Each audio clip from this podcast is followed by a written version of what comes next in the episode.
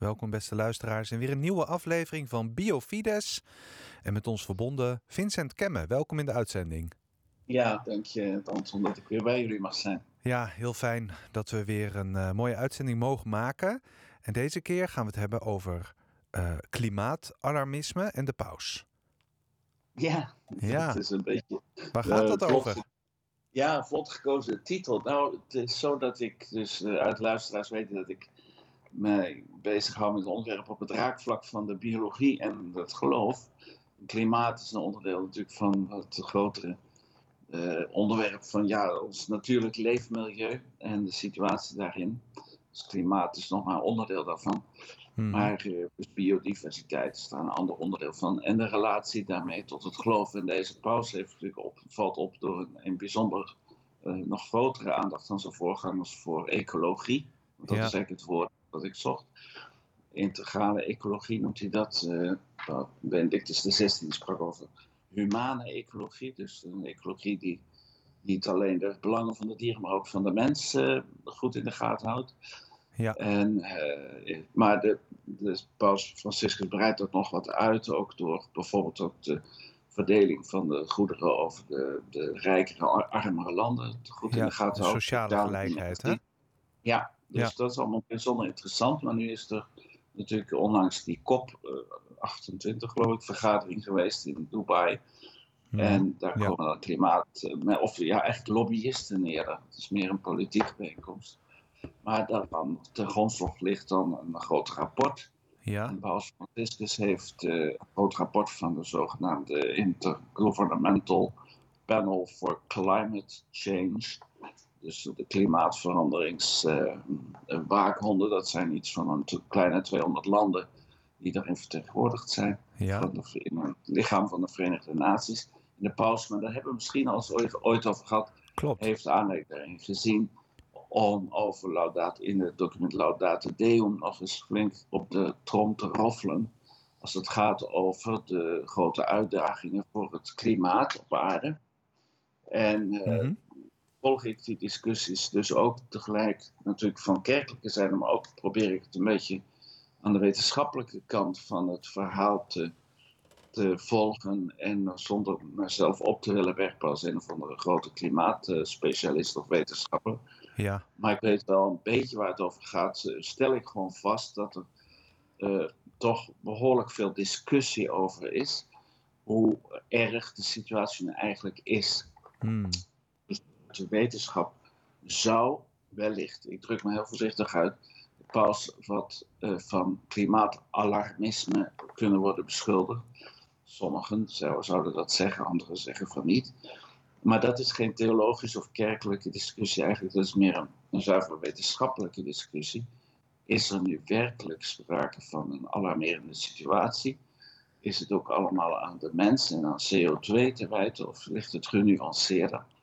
En ik stel gewoon vast dat er nog heel veel discussie over is. Over zuiver de wetenschappelijke vraag. Ja. Of het werkelijk zo erg is als het is.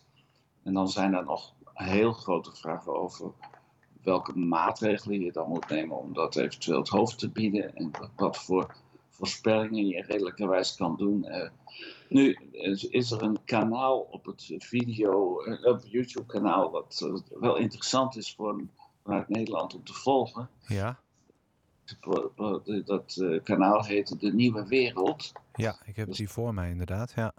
Ja, dat is helemaal geen katholiek kanaal. Dat is een relatief intellectuele initiatief waar mensen met allerlei specialiteiten en mensen die over dingen nagedacht hebben, doorgestudeerd hebben enzovoort meer en hun vrije mening kunnen uiten. Ook als die misschien wel eens ingaat tegen zeg maar wat men dan de algemene, de mainstream noemen ze dat in het Engels wel eens. Hè? Dus de heersende opvattingen die via de media, de gewone media, horen krijgt. Dan weten wij als katholieken natuurlijk dat wij het niet altijd van de mainstream moeten hebben, dus de publieke omroep bijvoorbeeld, of de grote kranten, als het gaat over katholieke thema's. Hè? Ja, klopt. Seksuele moraal of geloof in überhaupt, of kerk überhaupt.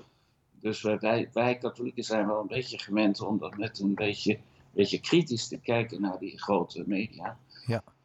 Maar als je dat doet op het terrein van bijvoorbeeld het is al een beetje achter ons de COVID-kwestie ja. En nu bijvoorbeeld de klimaatkwestie, dan haal je wat over je heen als je daar kritisch over bent en vraagtekens bij stelt of het allemaal wel eigenlijk klopt. Nou, ik heb daar geen sluitend antwoord op, maar ik weet wel dat er veel discussie is over in hoeverre wij ons werkelijk panische zorg moeten maken over het klimaat en over CO2.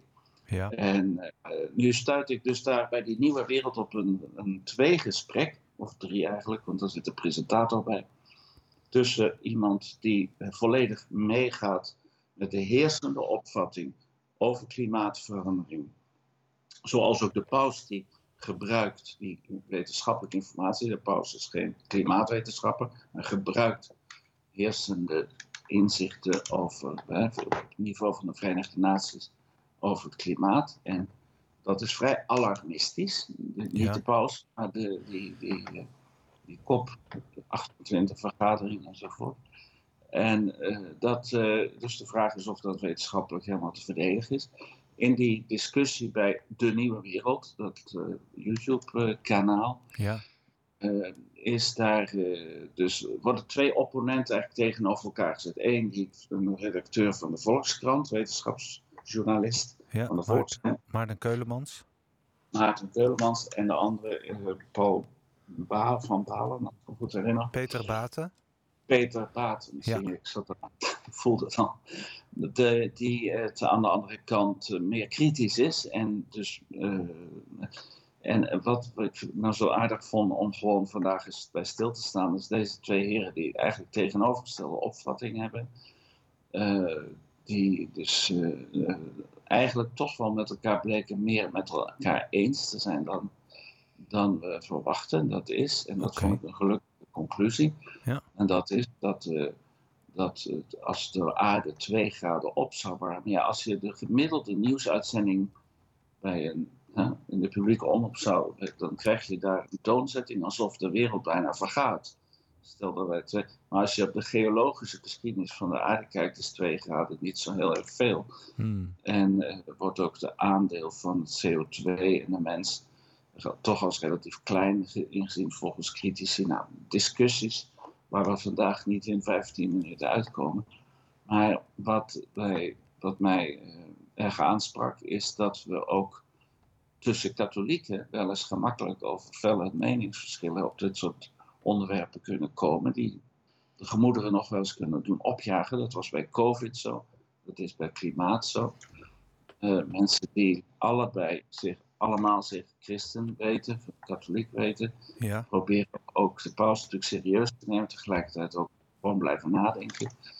En ik zag hier een stukje hoop in die zin dat deze twee opponenten in de klimaatwetenschap, dus twee wetenschapsjournalisten, die tegenstelde opvatting hebben, maar toch op een groot deel wel eens met elkaar zijn. En dat is, en dat spreekt mij aan, dat wij nooit de hoop mogen verliezen en dat wij het niet rampzaliger moeten voorstellen als het is.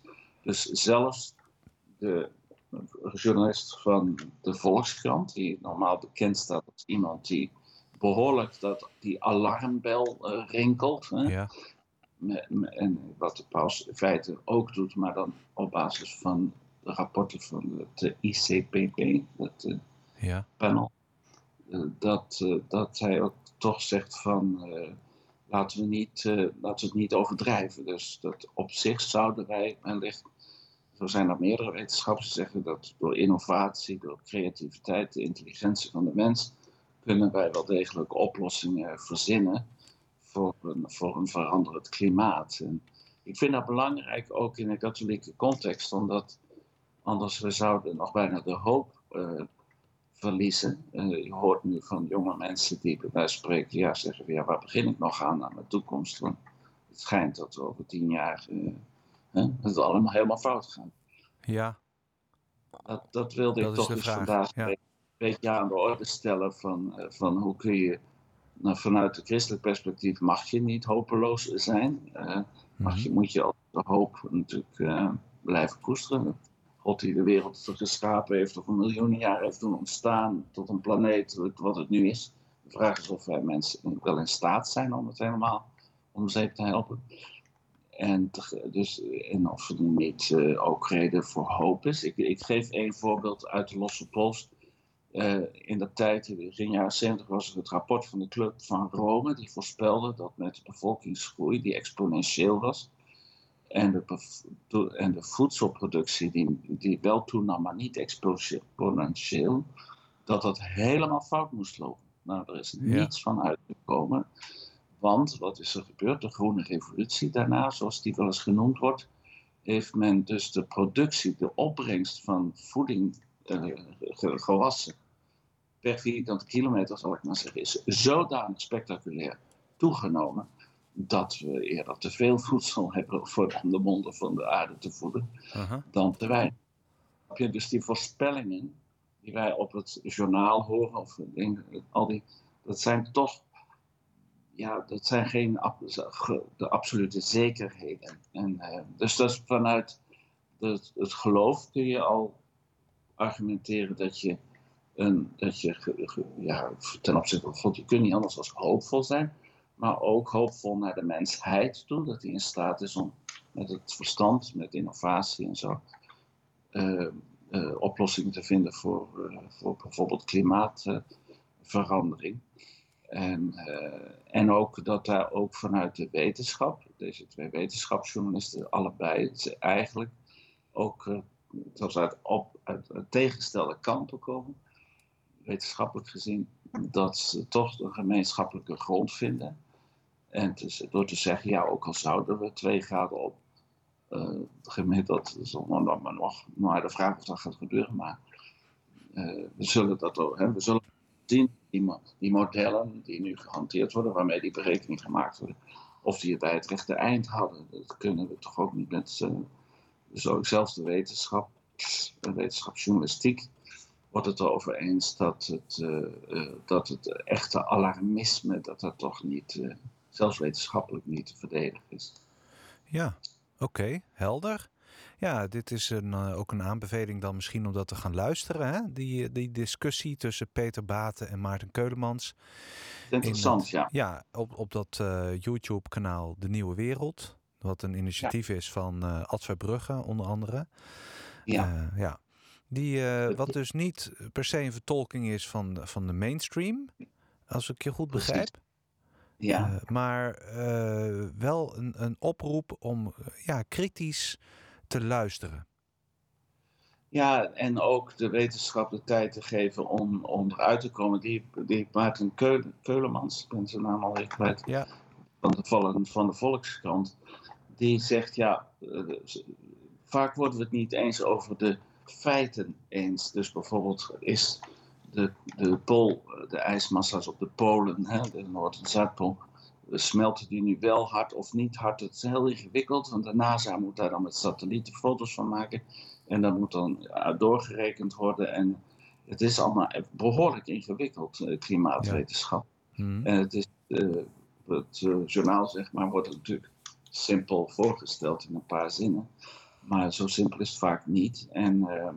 Dus hij zegt ook, laten we vooral, en ik vond dat eigenlijk een heel christelijk geluid, want ik hou van geloof en wetenschap, dat je zoekt eigenlijk naar waarheid. En precies. Als je van twee kanten, maar stel dat je in je familie zo'n discussie hebt, of in je vriendenkring, of in je parochie, of in onder mijn geloofsgenoot. Laten we de kalmte bewaren en op weg naar die waarheid gaan om samen daaruit te komen. En dat zal soms kan lang duren, voordat we dat precies weten. Maar dat vermijdt polarisatie en dat vermijdt ook, laten we zeggen, dat we de afvoerbare conclusies trekken en ook alles op een emotionele manier gaan beleven. Of zelfs in politieke polarisatie van links en rechts of conservatief-progressief en zo. Dan wordt het eerder een politieke discussie dan een waarheidsdiscussie omtrent wetenschappelijke feiten. En dat lijkt mij ook vanuit christelijk perspectief onze morele plicht. Nou, daar moeten we het programma mee afronden. Heel erg dank voor jouw bijdrage over dit over nou, een stukje relativering van het klimaatalarmisme. En dat we toch vooral samen moeten blijven zoeken naar de waarheid. Voilà. Ja, fantastisch. Heel erg dank voor deze bijdrage en graag tot de volgende keer. Vincent Kemme.